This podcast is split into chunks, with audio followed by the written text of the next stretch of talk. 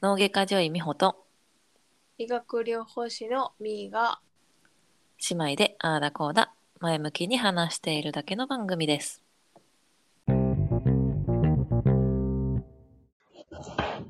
まあ、ということでですね、おばあちゃんが、まあちょっと MCI かもっていう感じで喋ってきましたけど、じゃあ自分の、まあこれをね、聞いていただいている方もいらっしゃるので、うんまあ、自分のお母さんとか、おばあちゃんが、あ、もしかしたら認知症じゃないけど、まあ MCI っていうやつなんかも。で、まあこれを聞いてね、思ってくれた人がいるかもしれない。うんどうしたらいいと思う？うーんどうしたらいい？何が一番っていうのはなかなか難しい気はするよね。うん。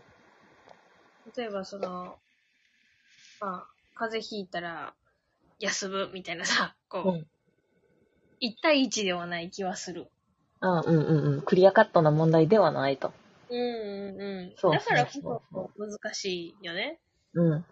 だまあ、私らはさ、その、自分らでどうこうっていう風に考えちゃうけど、そうじゃなくて、一うん般的に、あ、そうかもって思った時に、うん。じゃあ病院に連れて行くかっていう話よね。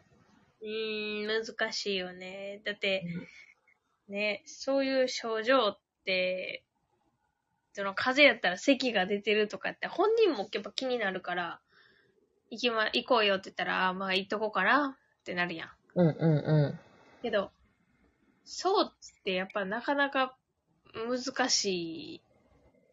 うん、本人がさ、ん。うんうんうん。そうや、私ちょっと認知症系あるわ、行こうみたいな人ってそうおらんと思うねんけど。うんうん。そうそう。いいこいいこと言う。やっぱキャラクターによるなって思っててさうん、例えば、その MCI の段階で、いや、最近私忘れっぽいんですよって、実際来る人もいる。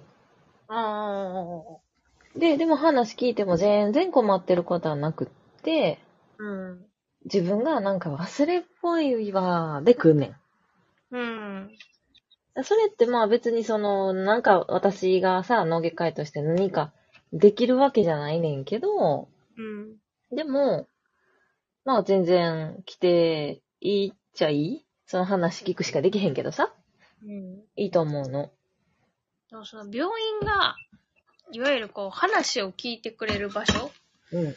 としてみんなが思ってるかっていうと、そうじゃないかもね。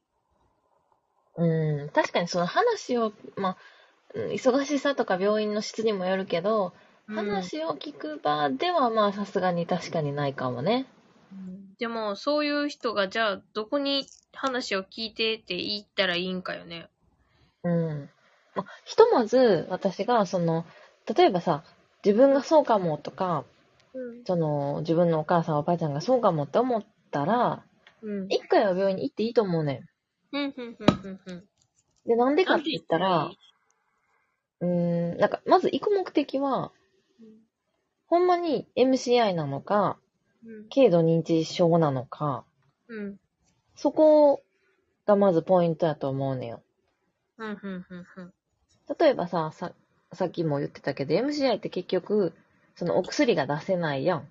うん。けど、軽度認知症やっていう判断になったら、お薬出せるやん。っはあ、はあはあはあはあ、ていう理由で、うん。その、なんか家族からしたらさ、すっごいこう徐々に徐々にやからさ、なんかこう、気づいてないだけかもしれへんから、客観的に見てもらうっていうのは一つありやと思うね。ね。うん、うん、うんうん、うん。で、そこはまあまあ、その医者目線というか、その、何も考えずに病気の話だけしたらそうだけど、じゃあ家族として連れて行く？うん。どうやって連れて行くねんって話や。そそううちのおばあちゃんもさ、だから結局、その、私らもさ、自分のお母さんと喋っててさ、う。うん、うん。なんか、あーちょっとその気あるかもなとか言ってさ、言ってもさ、いや、そうかもしれんけど、そんなん絶対言われへんって言うやん。普通の風邪とかと、まあ、同じように病気なんやけど、うん。やっぱりこう、人らしさというか、その。その人らしさうん。とかっていう、すごいこう、こう、高次な部分うん。になってくる病気やから、余計にこう、じゃあ、ぽいから病院行こうって気軽に言えない？うんうんうんうだから、もう、その医療関係の人からしたら、もっと早く来てくださいよっていう気持ちもあるけど、ん。うん。やっぱり親とか、ね、に、うん。やっぱりなんぼ年取っても、親は親やからさ、もちろん。だから、すごい言いにくいっていう家族もあるやろうし、確かに。しかもさ、やっぱさ、もうなったらおしまいやっていうさ、うん、なんかあるよね。感覚があるやんうん。でも、そうじゃないんだよっていうところはあるかも。コロナがさ、うん。一番最初に流行り出した時のなんかもう病原菌を見るかのような目。うんうんうん。ちょっと地下鉄なりで、咳コホンコホンすりゃ何みたいな。日本特有やけど。そう。今となってはさ、うん。なんか、なった方が楽ちゃんみたいなこと言ってくる人もおるぐらい。なるほどね。うん。でもその辺は、こう、教育というか、うんね、うんうんうその、学校教育もやし、患者教育、ん。うん。地域の人の教育みたいな。っていうのがやっぱまだまだ足りひんのやろうなって。うんうんうんうん。だってさ、もう、何？その、どんどんさ、その、けん、なんで、寿命が伸びるから、うん。認知症の有病率とかさ、認知症になる確率、障害で、うんうん。どんどん上がるわけやん。うん。だってもうな、戦国時代は50歳やからな。現役時代だもん。現役で終わりやん。そうそう。だから確かにさ、そのさ、50歳でさ、亡くなるのが普通やってさ、いう時代に、うん。例えば認知症になってしまったって言ったら、うん。ああ、もう人生終わりやって思うのも仕方ないけどさ、うん。でも、80、90までぜ、まあ大体の人が生きるようになってきた時代に、うん。認知症になったら終わりやとは思わへんよねって感じじゃい？ない、終わりの定義がちょっと変わってきてるかもしれんね。うん、うんうんうんよく患者さんに言われるのが、なんか、うーん、こう、生きてはいるけど、うん。うん。自分の思うように動けないとか、うん、自分うん、うやりたいように人生を過ごせない？ん。うん。ってなったらもう生きてても死んでんのと一緒や。なんなら死ぬよりも辛いわ。みたいな。うんうんうん。っていうだから、いわゆる健康寿命ってやつやな。そうそうそうそうそうそう。認知症になるっていうのは、そういう感覚で言ったら、健康寿命ではないのかもしれないよね。うんうん。そう、なんかさ、あの、長谷川スケールってご存知じゃないですか。そのさ、長谷川先生って、実は去年亡くなったの。ええー、そうなんや。そう、なんか私ら当たり前のように長谷川式スケールってうん。使ってるけど、実は、ここほんまに何十年にできた、うん。結構新しいスケールで、うん。で、日本のもちろん長谷川やから日本の先生なんやけど、精神科の先生なんやな。ほうほうでその先生が書いた本を、まあ結構数ヶ月前かな、に読んで、うん。で、なんやったかな、僕はやっと認知症のことが分かったっていう本で、へえ。自分が実際に認知症になれはってん。ええー、そうなんや。そう、もういわゆる認知症の対価やんか、そんなん。おうんその認知症の対価の長谷川先生が認知症になって、うん。で、そのことを、その時に本を書く書いてはんねん。で。もちろん認知症があるから、その、自分が書いたことをまた同じようなことを書いちゃうとか、うん。えっ、と、時代、えーなんていうの、その、時系列がぐちゃってなっちゃったりとか、そういうことがあるから、まあ、編集者さんと二人三脚でうんこう書き上げた本なんやけど、すご。えっとね、去年多分90何歳で亡くなってて、その時に書かれたのが88歳とかやったかな。なんかそんな感じあって、で、そのね、すごい印象的やったのが、まあうん認知症になったら本当に終わりだっていう風に思っている人が多いけど、うん実際自分がなってみたら、認知症だって言われても、昨日と今日で別に何も変わらないと。うーん。で、特に、えっと、その長谷川先生がなった認知症っていうのは、すごい進行がゆっくりの方の、うんうん。まあ、認知症やったっていうのもあんねんけど、うんうん。でも、その別に認知症だって言われた瞬間に、うん。なんかこう、さ、もう料理もしちゃダメ、何もしちゃダメ、危ないでしょって、すごい周りの人は言うかもしれないけど、うんでも違うんだって。別に認知症って言われたからって前の日と今日が全然変わらない日が続いてると。うん。まあ、ただ唯一車の運転だけはやめな、やめた方がいいって書いてあったけど、まあさあなとは思って。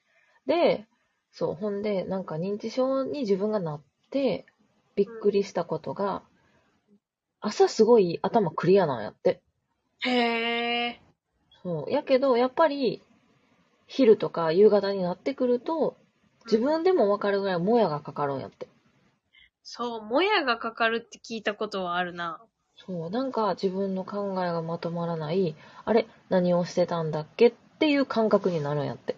で、そのことはまた、えっと、寝て起きたらクリアになって、あ、なんか、その、自分がもやがかかってたこともわかんねんって。え、わかるんや。そうそう、そのことがもう忘れちゃうわけではなくてうん。そうっていう話とか、すごいね、面白かったよ。なんかこう、認知症の対価が自分の認知症の症状を記す？っていうのは、うん。もうぜひね、これは一読の価値ありですよ。すごいな。うん。まあまあ、なんかちょっと、うん、うん、うん。何本々を書くって、うん普通に、あの、すごい大変な労力と、うん。教授たちは言うので、それを88歳のおじいちゃんがやったっていう時点ですごいよね。そう、しかも認知症を持ってね。すごいよね。うん。どんだけ根気がいったかと。そうそうそう。なんか、もともとコラムだったんかななんかこう、いろいろ書いてたのをまとめたっていうのもあるみたいやけど、いや、これはね、すごいいい本で、なんか、すごいね、感動したと言いますか。うーん。よかったよ、本読んで。まあちょっと話それだけど、うんそう、だから、まあ、でもさ、その、今、おばあちゃんにさ、うん。こう、そほらね、長谷川先生も書いてるよ、認知症って言われても大丈夫なんだよ、みたいなことをさ、言うのもさ、難しい話やん。うん。なんか、その、なってから、その、診断が降りてからっていうのは、うんうん。すごく受け入れがたいと思う、余計に。あー。それこそクリアじゃないから、あー、なるほどね。なってから言われてもっていうのもあると思うし、じうんゃあそういう時にこうしたら、ああしたらって言われても受け入れがたい。その年齢的なものもあるやろうし、うんうんうん。そんなことが聞けたらこんなことにはなってないよって言いたくなる人はいっぱいいると思う。だからこそ、うんうんうんそんな、まあ、大体、発症する年代とかって逆算して、まあまあ早くにね、発症される方もいるけど、まあ4、50代とかから、まあこういう病気うん。っていうのはこういう治療があり、あってねとか、こういう方があってねとかっていうの、だからそういう、こういうところってさ、こう良くないって言ったら変やけど、こうちょっとこう攻撃的になるとかさ、うん。お嫁さんに対して姑さんがなんかもう、あんたなんかみたいなとかさ、とかそんな過激な話ばっかりこう、やっぱ表に出てきやすいからさ、うんうんうんうん。そうではない部分だっていっぱいあるし。そうだな。なんかさ、健康診断とかと一緒にさ、うん。そういう、なんていうの、チェックができる仕組みがあったらいいのにね。うん。なんかさ、その長谷川式スケールとか、その MMSE とかで、点数のチェック、それはさ、別にまあやろうと思えばできるやん。うん、けどうんそれでは、全然それはクリアするのが MCI やん。うん、記憶障害はそんな強くないからさ。何、何する？えそう、それって結局家族さんからしっかり話を聞く以外あんまないの。うん。っていう、その、まあ、スクリーニングのかける難しさもあるよなって思うわ。なんか脳画像は、ちょっとこう、若い時に、それこそ人間ドックよね。うん。は撮っててもいいんかなって思う。なんか、それこそ、人間ドックでおばあちゃん、おばあちゃんがさ、言ってたんがさ、脳取ってさ、うん。うん、年相応ですって、年相応って何よって。昔の 自分の脳の画像があれば、あら、私こんなに変化したのねってわかるやん。ああ、なるほどね。めっちゃ言うもん、患者さんも。何かと言ったら腰痛い、膝痛い。まあ、年重ねたらねって言われるみたいな。痛い言うてるやんって。そうやな。でもまず付っていくしかないもんな。そう。本人の第一歩として、年を重ねた体なり、うん。頭、脳みそなりを受け入れてあげてほしいし、自分をいたわってあげてほしい。なるほど。それは、その痛い、えー腰痛い、膝痛い以外にも、その MCI にも通じるねっていうことね。うんうんうん。まず自分を受け入れてあげてほしいなって思う。その拒否すればするほど、それこそ治療に後手後手に回ってしまうし、ふんふんふん。自分がそうかもって、あ、そういえば昔そんなことを、こんなんがあるんだよって言われたな、あ、ちょっと病院行ってみようってなるかもしれへんし。だってもう今この世の中で癌かもしれないって言って病院行く人別に少なくないやろ。癌っていう病気をみんな知ってるから。うんうんうんうん認知症っていう病気を本当に知ってるかっていうと、なんか、ああ、やっぱり年取ったら認知症になりますよね、みたいな。え、なんでなんか、その、年取ったらね、あの、聖地順むよね、みたいなニュアンス？みたいな。ふんふんふんふんふん。捉え方からもう変えていかないとなかなか病院にっていうのはないかもしれんね。うんうんうんうんうんうんうん。いや、やっぱ難しいな、なんかこう。ねうん。難しいわ。いや、めっちゃ難しいことやと思まあでも確かにミーが言ったように、その若い時の画像を持ってるう。うんうん。とかは結構確かになんかこう、まあ、なんか、わかりやすいやん。うん。わかりやすい。ああ、なるほど、変わってますねって。うん。悪くなってからのもんだけ見せられてもなっていう。そうやな。たださ、その、むず、またさ、ちょっとややこしいこと言うけどさ、うん。あのー、うーんと、認知症とかってさ、その脳が画像上痩せてるから認知症でもないし、うんそうだね。うんうんうんっていうところはちょっと難しいところ。またプラスアルファ難しいところ、選手権やな。うん。まあかな実際と思いました。うん。実際に、えっ、と、認知症と診断するに必要な資料、うん。必要な材料うんの中で刑事的に取れるものは取っておく。うんうんうんうん。まあ確かにそれは、そうですね。うん。そう思います。うちの、あの、リハカは毎月 MMSE を取っております。あー。そうやね。でもおばあちゃんの話とかき見てたらさ、もうなんか何聞かれるかまで覚えちゃってるやん。う んそういう人はもう大丈夫、クリアや。まあな。だけど、だから結局そこはクリアできるけど、うん。だからつまり認知症でもないんだけど、でも、うんうん家族だからの話を聞いたら、やっぱりちょっとその、なんていうの？いわゆるその MCI っぽいよねっていうところをピックアップしたいわけよ。うん。ね？あのー、なんだっけ？なんかあったよね、テスト。ん？忘れた。ん？えー、っとね、なんていうやつやったっけな。MMSE も何点から何点が、まあちょっといろいろあるっぽいけど、何点から何点が、うんその MCI の疑いがあるとかっていうカットオフ？そのうん。MCI じゃなくて認知症？MMSE のうん。やつで、うんその何点が認知症みたいなカットオフになったんだけど、うん20何点やったから何人かの人が違うことを言うから分からへんねんけど、うんうちは一応24ぐらいうん。やったかな。から長、谷川が、えっ、と、20点で、MMSE は23かな ?23 かあ24。うん。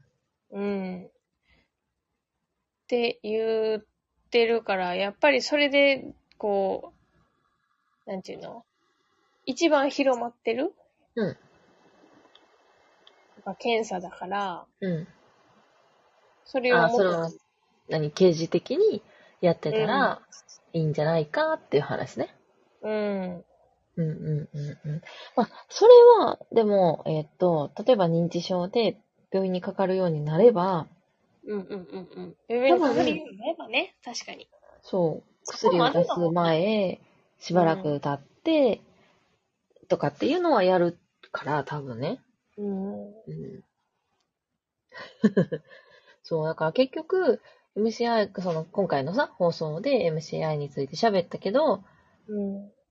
うん、だからその MCI かもっていう時にどうするかっていう結論としては、まあ一回病院に行ってみてもいいけど、うん。まあ行くのがいいんじゃないかなって思うけど、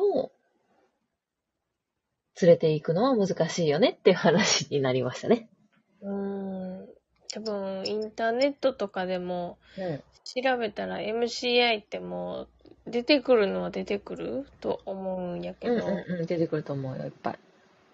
うんそこに、そうやね。なんか逆に、何やろ。どういうのにしたらみんながこう参加しやすいかよね。自分で行くのが難しかったら、それこそ街頭アンケートじゃないけどさ。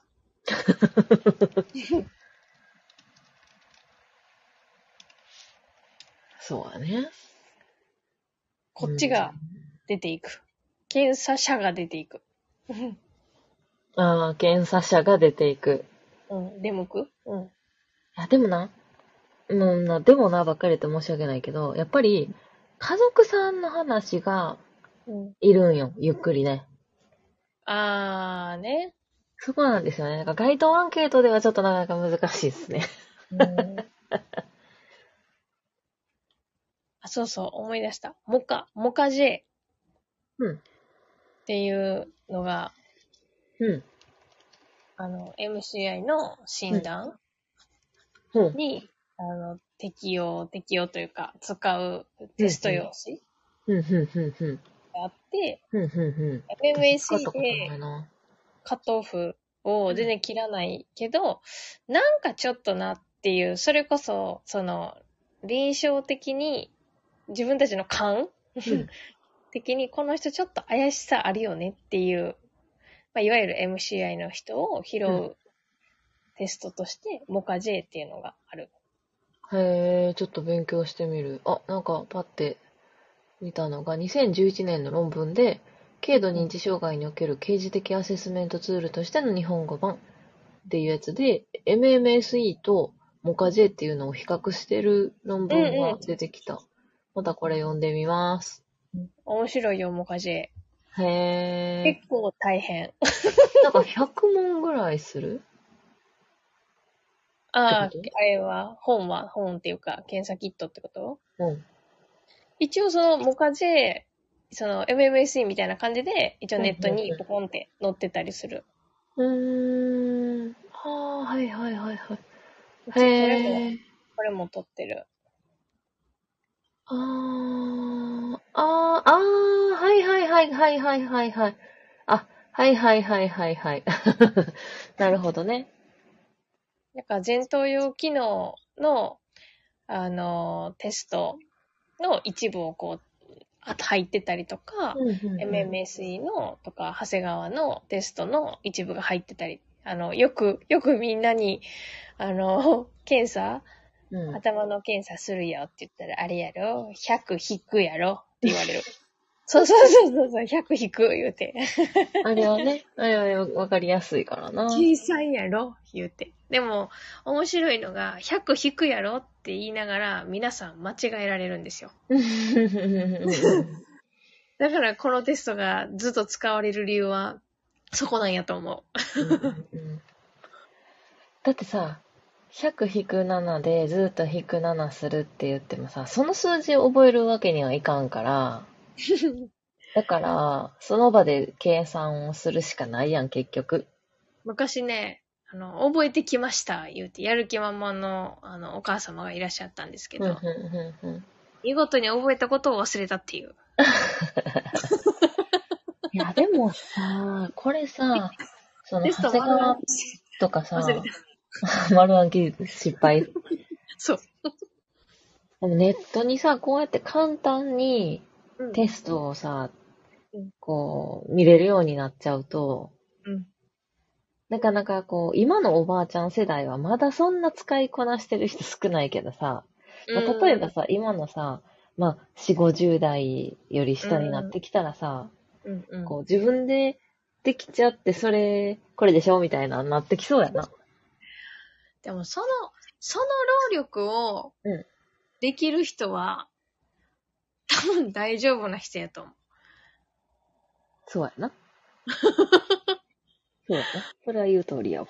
そういう風に、こう、認知症とか MCI とかってなってくる、それのちょっと手前というか、うんうんうん。で、よくこう言われるのが、その、新しいものを取り入れるっていうことをしなくなると怪しいみたいな。うんうんうん。新しいものってすっごい負荷。そうやな。だって、いわゆる認知症の人によく聞くのは、もともと好きでやってた趣味とか最近やめちゃったりしてませんかって。聞くやん。うんうんうんうんなんかもともとやってたものですら、億劫に感じたりとか、うんしんどくなっちゃってやめる人が多いし、しそら、新しいことはなかなかせんわな。うん。だから本当に、あのー今のおばあちゃんとかってすごいなって思うのは、やっぱり電話よな。うんうんうん。黒電話からさ、もうスマートフォンですよ。新しいことしかもうないよね。次から次へと回してたのがボタンになって、ボタンやと思ったらちょっと画面になって、もうわけわからん。そうやな。だってうちのおばあちゃんとかはさ、それでさ、株とか見てるわけやん。あすごいよな、やっぱ。確かに。あれはすごいと思うわ。がっつりなって、ねほら、昔からやってたこと、なんか楽しみあります。株とか言って。めっちゃかっこいいから。かっけえかっけえ。株。数字も見せとこうみたいな。確かにわからなんけど、数字見せとこう。数字となんかグラフにしとこ